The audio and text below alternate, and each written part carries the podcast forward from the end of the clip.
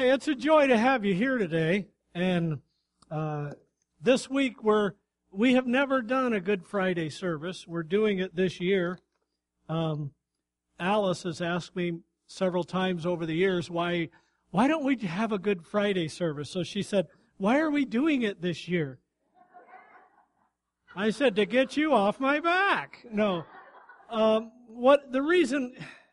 Like last year, we looked at the crucifixion and the resurrection on Easter Sunday, and and this year I really wanted to separate Palm Sunday and Easter, the resurrection, and also the crucifixion. And so uh, I don't know if we'll always do it this way every year, but this Friday night we'll be observing the Lord's Supper as part of our Good Friday service.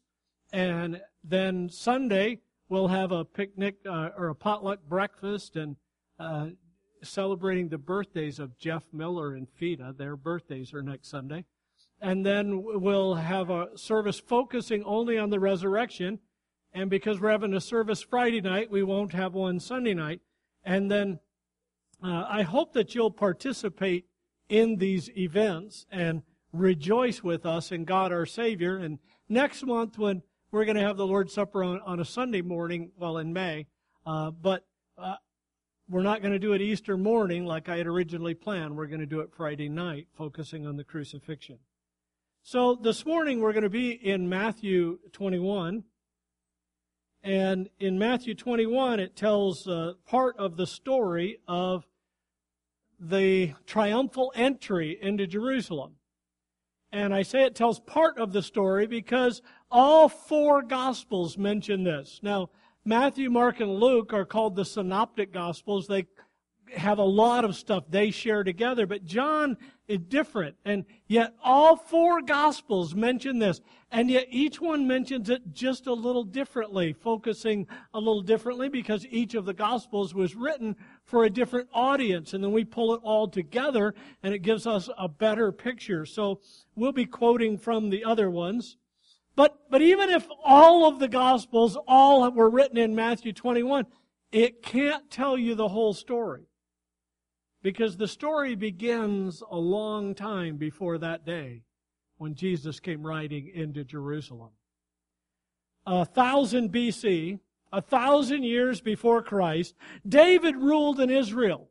Now, King David did not control all of his passions. We know that if you've read the scripture, you understand that. But the people felt he was both a good king and a godly king, and God himself said David was a man after God's own heart. When you look at David's Psalms of repentance, you see he was a man who chased after God's heart. Even though he sinned, he repented publicly, boldly, and chased after the heart of God. David's son Solomon then led Israel to even greater glory and built the first temple that was in Jerusalem. When Solomon died, his son Rehoboam was so poorly prepared to lead that the northern tribes seceded and ten tribes went up to the north and they reformed the nation of Israel while the tribal areas of Benjamin and Judah became the nation of Judah. And there was a southern kingdom and a northern kingdom. 1 Kings 14 records that Shishak, king of Egypt, raided the southern kingdom of Judah and took away the gold from the temple about 925 BC. So the king at the time then uh, instead of having gold targets and gold, he put brass up so it could look almost the same. Uh, and then Israel had ongoing battles against Assyrians, Arabs, Ethiopians, and Philistines, and in a series of kings, some of whom were good and some of whom were self-indulgent and unspiritual. Even though prophets like Elijah and Elisha would call the people back to God, the people still drifted away, kind of like our country today. Uh, founded on good principles, but we're moving away from those good principles. And for generations, people have been calling America back to God. But in 722 BC, the nation of Assyria conquered Israel. And the nation of Babylon then conquered Assyria. And Jerusalem and the kingdom of Judah were defeated by the Egyptians at the Battle of Megiddo about 609 BC. Just a few years later, Nebuchadnezzar of Babylon would then conquer Judah and the Egyptians. In 538 BC, after conquering Babylon, Cyrus the Great sent the people of Israel back from Babylon back to Israel so they could restore the city and the temple. And 459 BC, Ezra the Jewish priest led 5,000 uh, Jews from Babylon to Jerusalem. In 445 BC, Nehemiah returned to Jerusalem to rebuild the walls. In 400 BC, the Old Testament was completed with the prophecies of Malachi. Then the Greek general Alexander the Great conquered the Persian Empire and ruled over Israel in 332 BC. Israel was then conquered by Egypt, and there was a series of wars, the most famous of which was the Maccabean Revolt, which occurred in 167 to 160 BC. In 146 BC, the Romans then conquered the Greek Empire, and things changed. And in 63 BC, Rome sent Pompey the Great to intervene in a civil war in Israel between two religious sects who were fighting for control, and they neither one got what they wanted. Rome solidified their dominance over Israel. And you're saying, huh? I thought that we were going to hear the Bible. What's all this history stuff? Well, the history is of God at work through His people through the years. But you need to realize the people in Jesus' day, they remembered King David. Most school kids, after they've been in school for a few years, they know who George Washington was. If I ask you to name our 22nd president, how many of you could do it right now? Name our 35th president.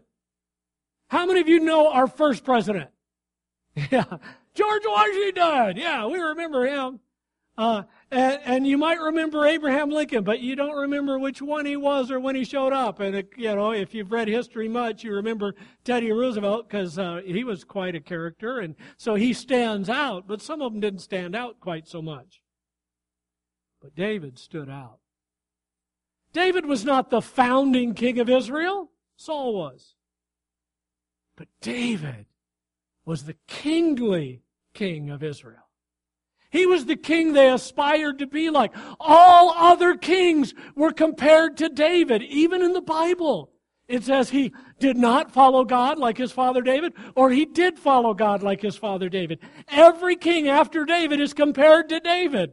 That's why people tell me, you know, they want to get me involved in political debates, and I choose not to most of the time. What do you think of our president? I said, oh man, I love George Washington. Uh, all downhill from there. But, you know, David was the one. King David. And they longed for Israel to be restored. And so in the Old Testament, there's two different tracks of the Messiah. In some of the texts, it looks like the Messiah will be the one who comes and suffers and dies, like Isaiah 53, Psalm 22, and other passages. And then other, oh, he's going to be the conquering king, like Zechariah writes. And, and, so we have these two different tracks, and, and there's suffering serving the conquering king. And over time, Israel kind of forgot this one. And the Messiah they were looking for was the conquering king who's going to restore Israel to the glory days of David. He was going to make Israel great again. The glory days of King David.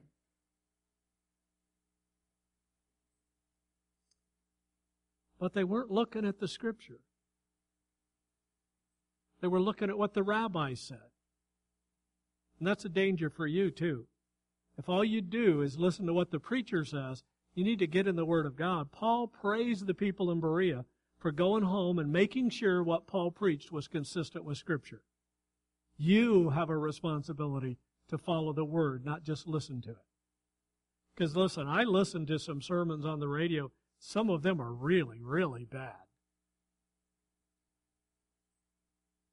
Of course, I've listened to some of mine and they weren't so good either. But anyway, So going back to King David, before King David, the glory years of Israel, there were prophecies of the Messiah. And the prophecies of the Messiah began in Genesis, and they continued all through the Old Testament. There was these references from the book of Genesis, the foundation of human history, to the minor prophets at the end of the Old Testament. There's all these references to the Messiah, the King, the one who would come. So Israel was a nation built on Messiahship focusing on Messiah, longing for Messiah, waiting for the Redeemer, much like the church today is waiting for the return of Christ to come in the clouds and call us up to be with Him, and eventually to come and rule on planet Earth.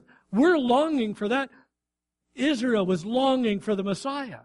So when kids would get up and they'd go to synagogue school, they'd be taught the Messiah will come someday, perhaps in your lifetime and they would long for and yearn for the Messiah. And the Lord described his kingdom and he decreed that he would come and that he would rule. And the prophecies told of him and the rabbinical teaching then focused mostly on the coming king. For more than 900 years, they had been invaded, conquered, defeated. They longed for the greatness of the days of King David.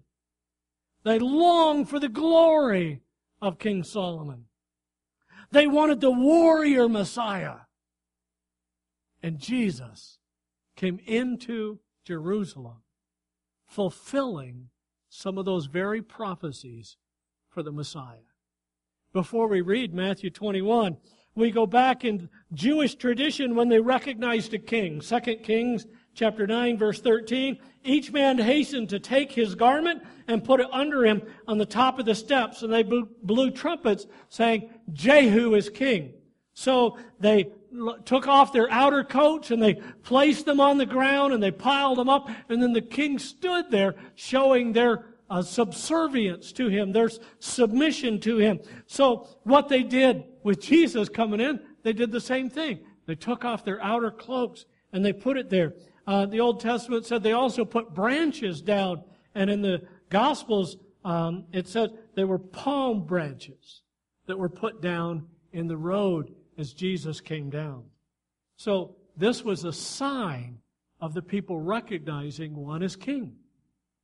One of the great prophecies of the Messiah, Zechariah 9 9, Rejoice greatly, O daughter of Zion. Shout, O daughter of Jerusalem. Behold, your king is coming to you. He is just and having salvation, lowly and riding on a donkey, a colt, the foal of a donkey. Now we're going to see that's exactly what Jesus did and a, a prophecy of the praise the people would say when they saw their Messiah. Psalm 118 says, Save now, I pray. Hosanna means save us. Save now, I pray, O Lord. I pray, send now prosperity. Blessed is he that comes in the name of the Lord. It's interesting in the New Testament when Jesus comes, they say, Hosanna, save now. And they say, Blessed is he that comes in the name of the Lord. But they leave off that prosperity line. That occurs at the second coming of the Lord Jesus, not at the first. But um, some of us have different translations we read from and use. But on the front of the bulletin, we have uh, some verses there. We're going to read those together in just a minute. So if you can have that ready, we'll read that in just a minute.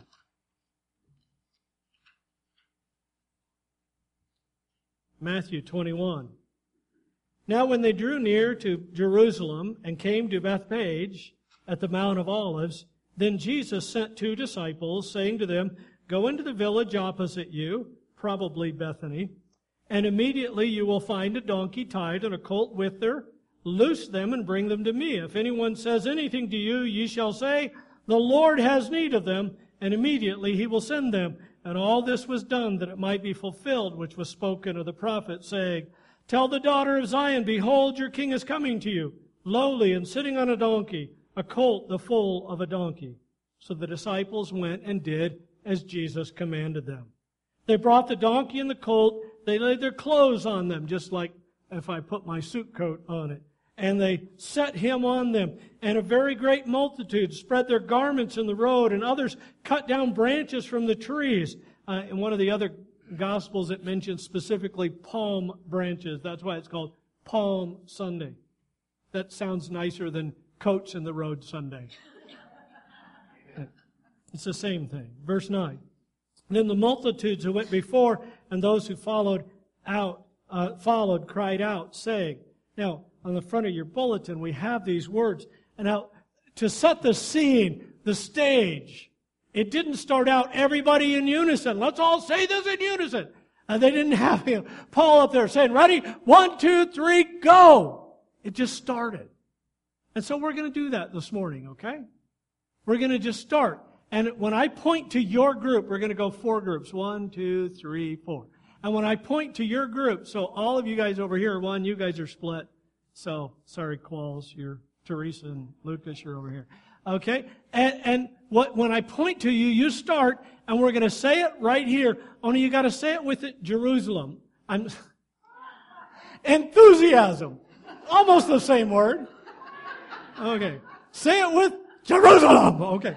All right, ready. Say it with enthusiasm. You got to say Hosanna. Now let's try. Let's not say Hosanna. Let's say Hosanna. Try it. Ready? One, two, three. Hosanna. All right. There we go. Now, you guys ready? When you start, you're going to start, and then you're going to start, and you're going to, and it's going to be this noisy cacophony of sound, and that's exactly what it was like on that day. Ready?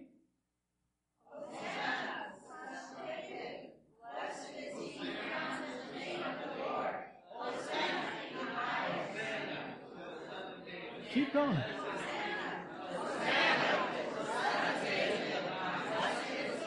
Hosanna to the Son of David. Blessed is he who comes in the name of the Lord. Can you imagine that day? Can you imagine the crazy sound? I wear hearing aids. And when I get in a crowd and they're all doing that, it's like, whoa, whoa, whoa, turn them down. I, I don't remember where I was. Oh, I was with uh, Megan I went to this urban uh, urban jungle and we were doing trampolines and everything and it was rowdy and kids were making noise and I'm like down down down. I finally had to turn them completely off but it was still fun. But all this noise now when this starts what do you think happened to the people who weren't here? They're not right there. They don't see jesus. There's more people coming. They get caught up in it.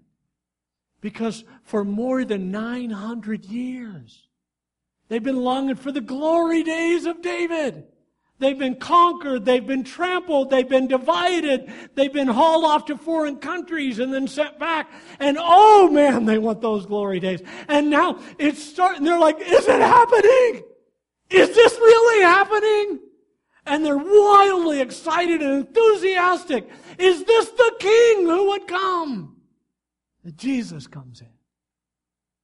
Oh, the excitement the exuberance of that day. Now, we're going to look, I want you to think about five groups. Okay? First of all, is the convinced.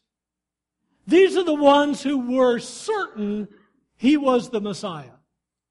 Principally, these are the apostles and his closest disciples.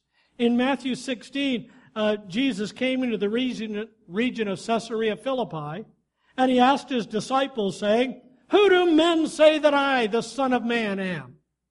And Peter answered, well, it said, they said, Some say John the Baptist, some Elijah, and others Jeremiah or one of the prophets.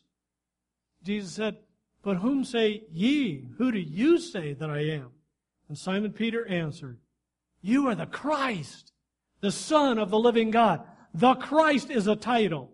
Christ was not just Jesus' last name. Christ is his title. It means the Messiah. That's the way you would say it in Greek, like the New Testament and Aramaic.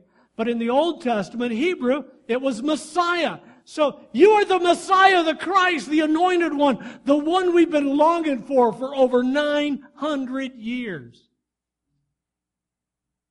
His disciples recognized he was truly the Messiah the Christ.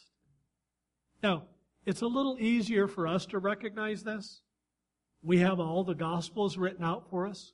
We can compare the Old Testament to the New Testament. We can see fulfillment after fulfillment after fulfillment of prophecy in Jesus Christ. We can say, oh yes, that's the Messiah. We have more than they did. But we rejoice in Him a little less than they did. We are called to be disciples. Not to be Christians, to be disciples. Disciples implies movement. We're in the process of continually moving closer to Christ. We're not just believers, we are progressors. We are disciples pursuing the Lord. We are called to be disciples, and we have more revelation than they did. We can easily see that Jesus was and is the Messiah because we have seen and heard the end of the story. But we are also called to go and make disciples. So, disciples make disciples. If you are a disciple of Jesus Christ, then you individually are moving closer to Him. You're also bringing other people along, bringing them to salvation and growth and maturity in Christ. You're not really a disciple of Jesus if you're not doing those things. So the convinced, they were the disciples, the apostles. They drew closer to him. They knew he was the Messiah. They maybe read, led the chorus of these songs coming in. And the crowd before him and the crowd after him singing and people crowding around. I like this picture. There's kids, there's joys, there's celebration. There's like, it's, this is it. It's really come. I like to watch sports. I, I like to watch the winning team. Yay! And the losing team. Oh. I, I feel bad, especially when my team lost. I, I feel bad about that. But, but the joy, we did it! That's what they were feeling this day. We did it. This is like you have just played a concert and you have a standing ovation. You did it! We, we were at the symphony recently through veterans tickets, Vet Tix. I got tickets to the symphony. And there was a guy in the auditorium who actually wrote a piece. It was a commissioned piece. And this was the world premiere of his piece of music, whatever it was called. One of them music things, you know. And it, it was really good. And then afterward, the guy, they called the guy who wrote it up on the platform, and everybody standing and clapped for this, and he was just, just had joy. And he turned to the symphony and he applauded them because they did it really well. It was, it was a cool moment. And this is that day. They're celebrating. They're rejoicing. They're enthusiastic. They're exuberant. Then there was the crowd.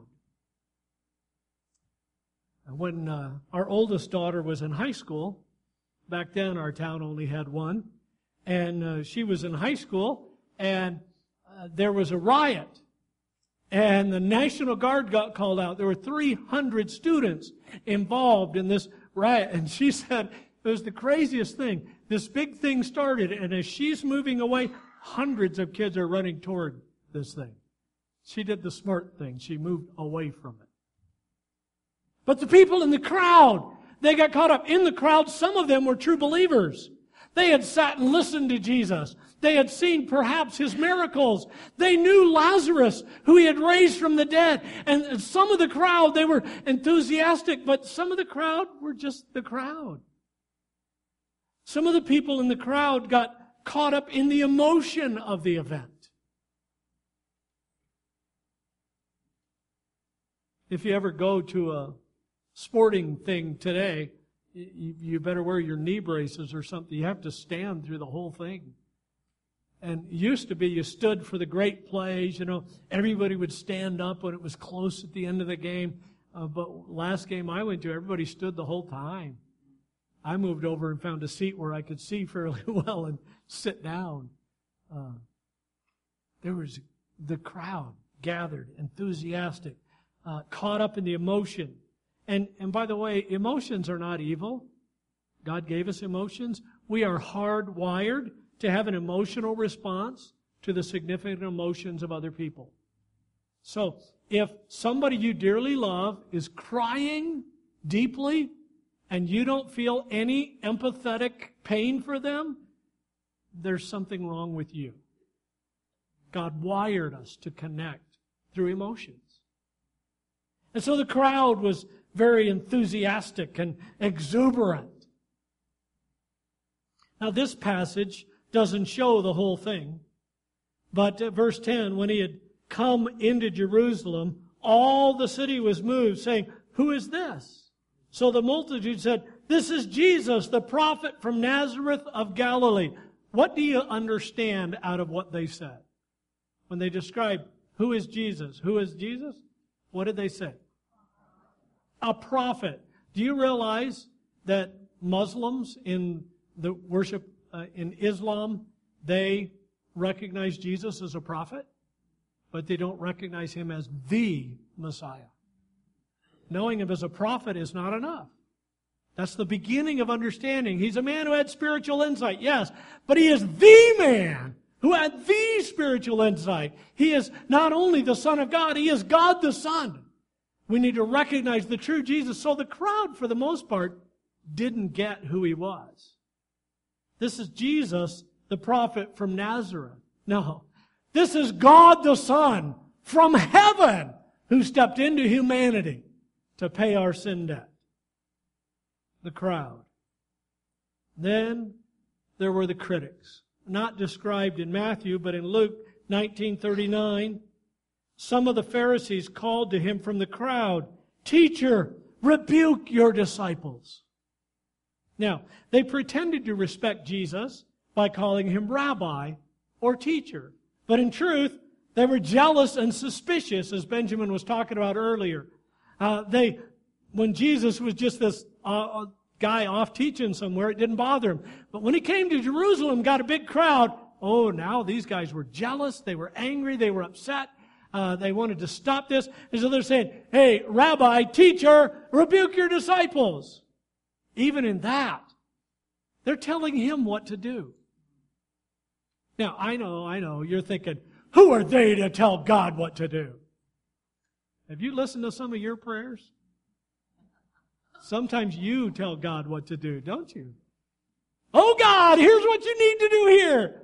God, look, you messed up. You didn't quite get that right. They were critics. Instead of listening to and learning from Jesus, they were jealous and suspicious of him. And I love, Luke records Jesus' response. But he answered and said to them, I tell you that if these should keep silent, the stones would immediately cry out. You could picture that on the VeggieTales version, right? They'd start singing. But, but it, wouldn't that be amazing? God's the creator God. He spoke the stars into existence. I once preached a message from Luke on that passage and the title was are you smarter than a rock? Because the rocks would praise God, but we don't always. And, so there were the critics. They didn't like this.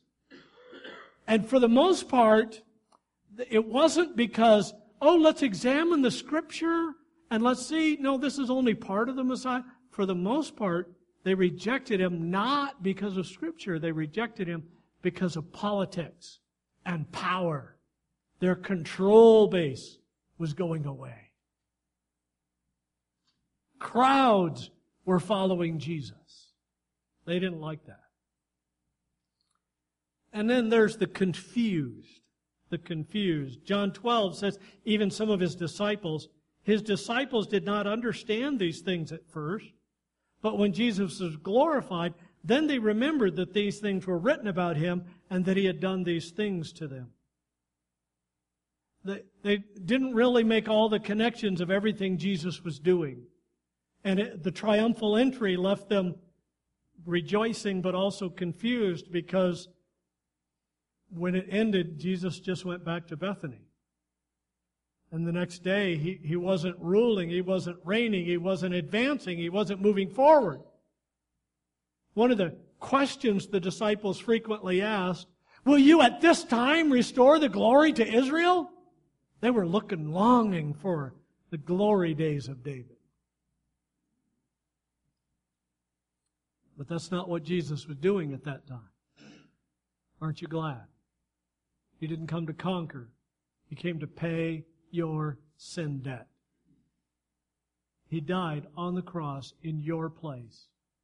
And if he had not done what he did when he did, you would be on your way to hell today. Some of you maybe still are. Maybe you have never asked Jesus to be your Savior. The Bible says you're still on your way to hell. It's not Hosanna except for those who believe. Hosanna is, Lord, save us. Save us now. The confused. Now, lest we think too little of the disciples for not understanding everything, we get confused too, don't we? You know, we think God's moving in, in a direction. Several years ago, I was certain God was moving in one direction, and Kathy and I talked about it, prayed about it. We were okay with what we thought God was doing, and then it's like, and it was like God wanted us to prepare for this, to get us to this place, so then He could not have it go forward, further, forward, further. I think you understand, and I'm getting tongue tied here. But, but the, the, afterward we realized it wasn't getting us there that we thought God was doing, it was getting us here. And once He got us here, then we could go forward for Him in a way we couldn't when we were back here. So the preparation was beneficial, even though the end result was different than what we thought. God is at work on you, in you, through you, for you, all the time. God is working. And so it's okay if you're a little confused. To be honest with you, if you came up to me today and said, I got the omnipotent God all figured out. I understand everything. I wouldn't say, man, can we have lunch? I'd say, can I have a phone? I need to call 911. We got to put this guy in one of the straitjackets.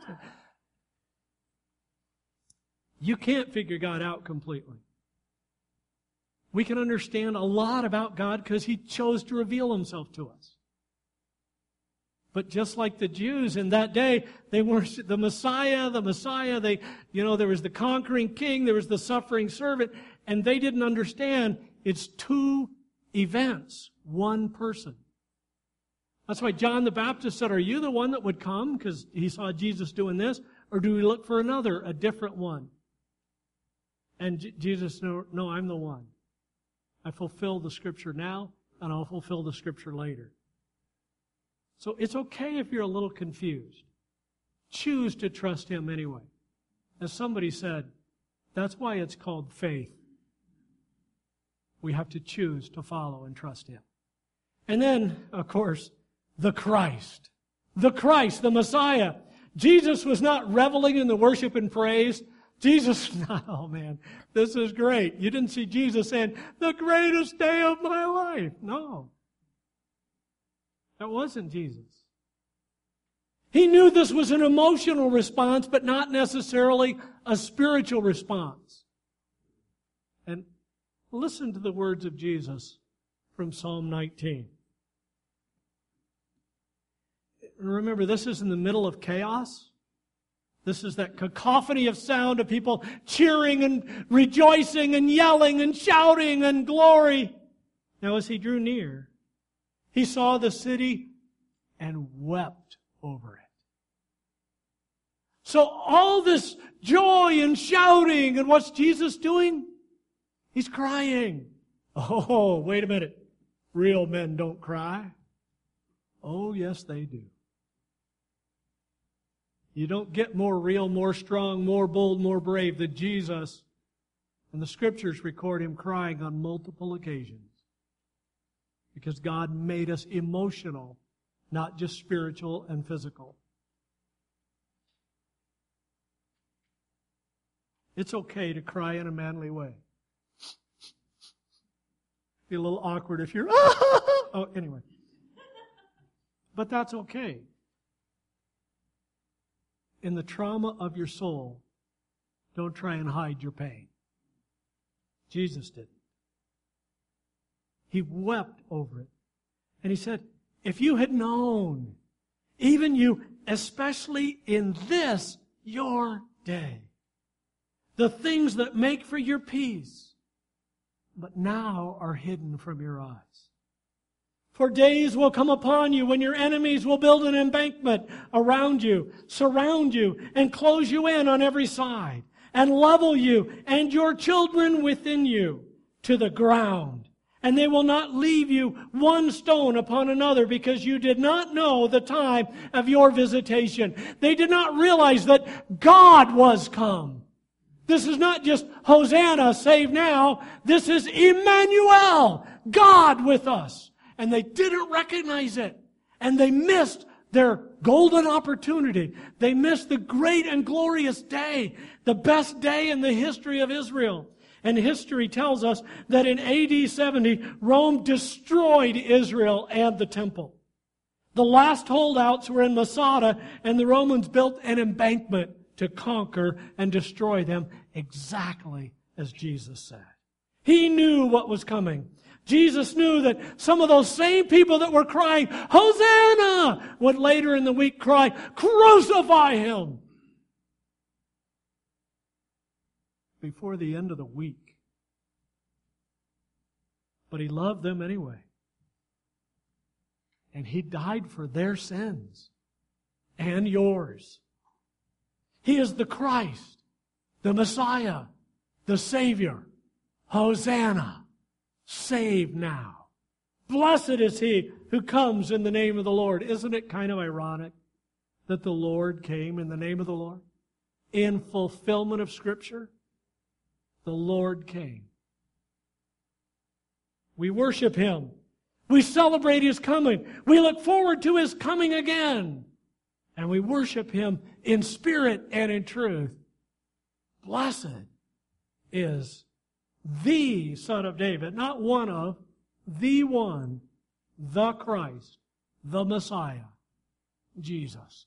Blessed is He because He made a way for our salvation. Blessed is He because He came knowing what would happen.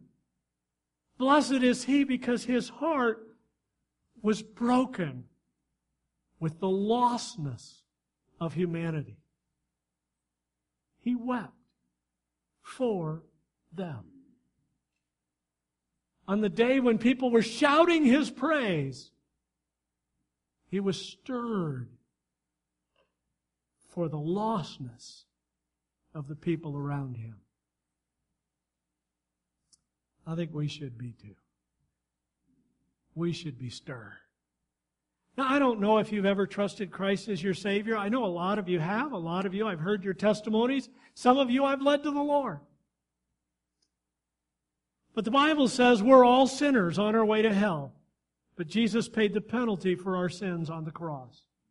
And what you have to do is believe in your heart that God raised Jesus from the dead and then confess with your mouth that Jesus is Lord. And so you ask Him to be your Savior and forgive your sins, and He will be. So if you have never done that today, please don't leave here without doing that.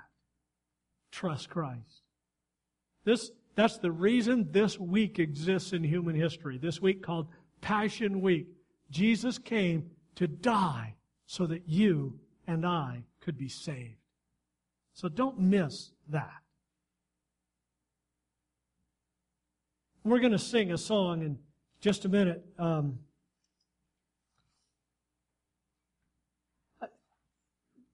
before we sing a song, I, I want to just have a word of prayer and, and then I'll do a short announcement with you, and then, uh, and then we'll sing together. So let's pray.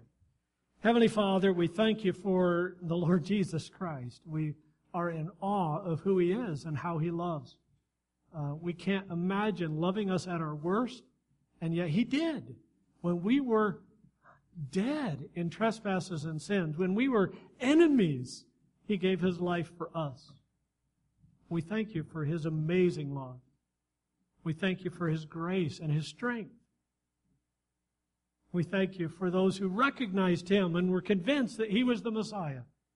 And we want to be part of that group. We want to rejoice and be ready when you come again, as they were ready when you came the first time. So help us, Father, to follow you, heart and soul. In Jesus' name, amen.